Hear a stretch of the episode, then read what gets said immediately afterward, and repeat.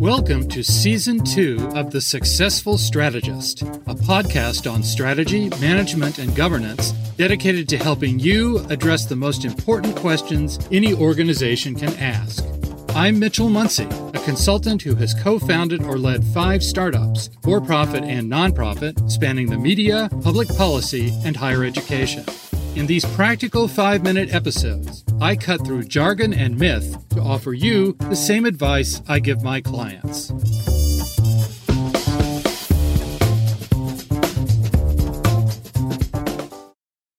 Good morning. In the series of episodes we completed last time, I offered seven questions we should ask to develop a winning strategy. This followed an earlier series on six tests of whether we have a strategy at all.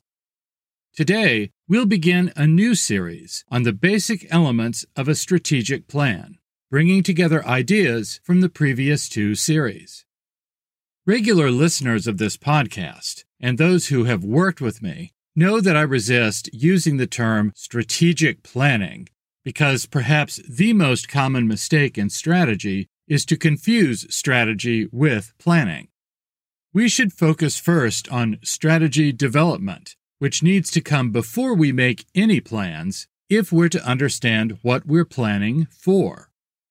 Nevertheless, good strategy development will lead to a document that explains what the organization will do, how, and why. As long as we understand that planning follows strategy development, it's fine to call this document a strategic plan. As we'll see, there are a number of elements our plans should include, but we shouldn't think that strategic plans need to be long.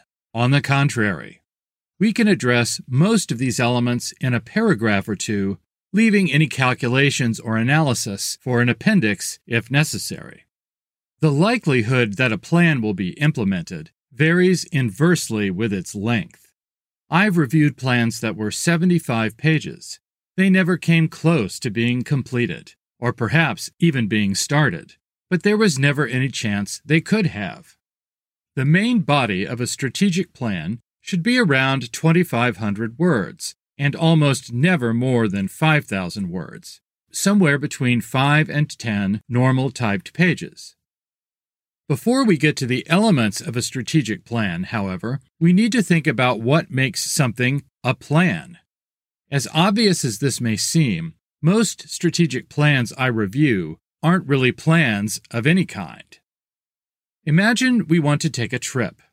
While it's possible to think about traveling without considering the details, we can't take an actual trip without choosing a specific point of departure, say Los Angeles, a specific point of arrival, New York City, and a specific means for getting from one to the other, a commercial airline flight.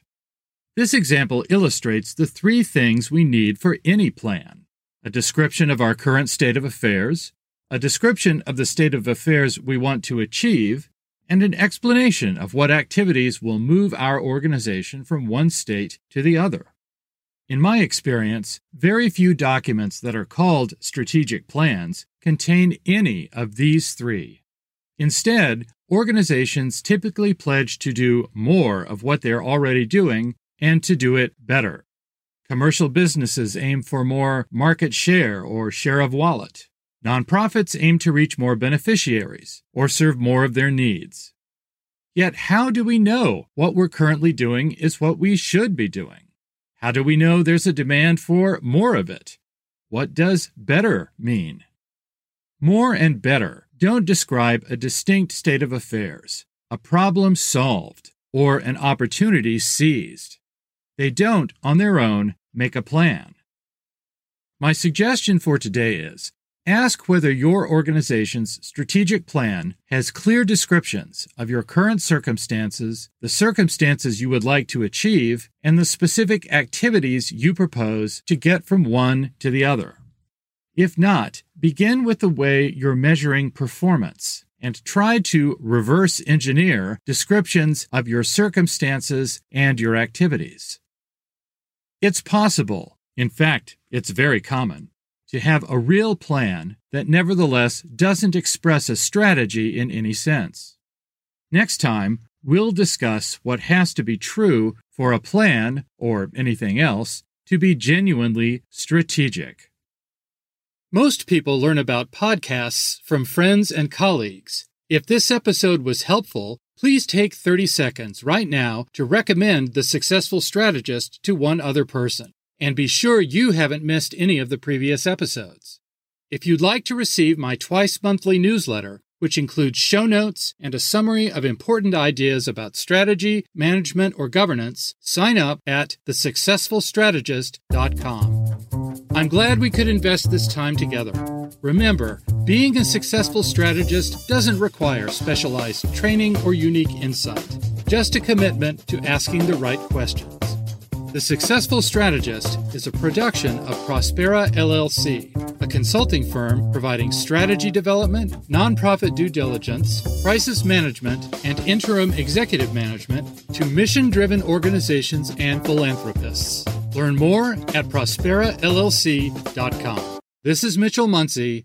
Talk to you next time.